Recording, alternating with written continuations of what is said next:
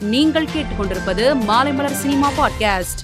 அதிமுகவிலிருந்து நீக்கப்பட்ட சேலம் மாவட்ட அதிமுக ஒன்றிய செயலாளர் ஏ வி ராஜு நடிகை த்ரிஷா பற்றி அவதூறு கருத்துக்களை வெளியிட்டிருந்தார்.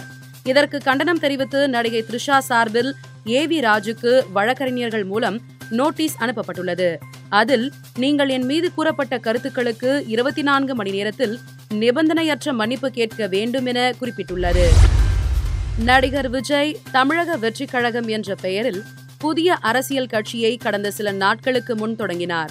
இந்நிலையில் நடிகர் அருண் பாண்டியன் இது குறித்து கருத்து தெரிவித்துள்ளார்.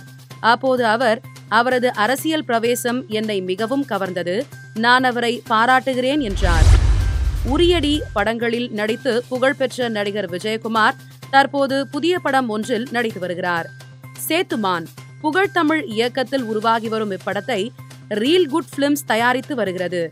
இந்நிலையில் இப்புதிய படத்திற்கு எலெக்ஷன் என பெயர் சூட்டப்பட்டுள்ளதாக தகவல் வெளியாகி உள்ளது.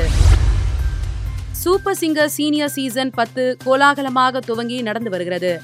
இந்த நிகழ்ச்சியில் தன்னை சந்திக்க ஆசைப்பட்டதாக கூறிய கேரளாவை சேர்ந்த தன்ஷீரா எனும் பாடகியை நேரில் வரவைத்து சந்தித்து சர்ப்ரைஸ் கொடுத்துள்ளார் நடிகர் சிவகார்த்திகேயன். கிராமத்து பின்னணியில் கதைகளை உருவாக்கி சினிமா எடுத்து புகழ்பெற்றவர் இயக்குனர் முத்தையா. இவர் இயக்கும் அடுத்த புதிய படத்தின் மூலம் தனது மகன் விஜய் முத்தையாவை திரையுலகிற்கு அறிமுகப்படுத்தியுள்ளார். கிராமத்து பின்னணியில் படமாக்கப்படும் இதன் படப்பிடிப்பு விரைவில் தொடங்க உள்ளது. மேலும் செய்திகளுக்கு மாலை மலர் பாட்காஸ்டை பாருங்கள்.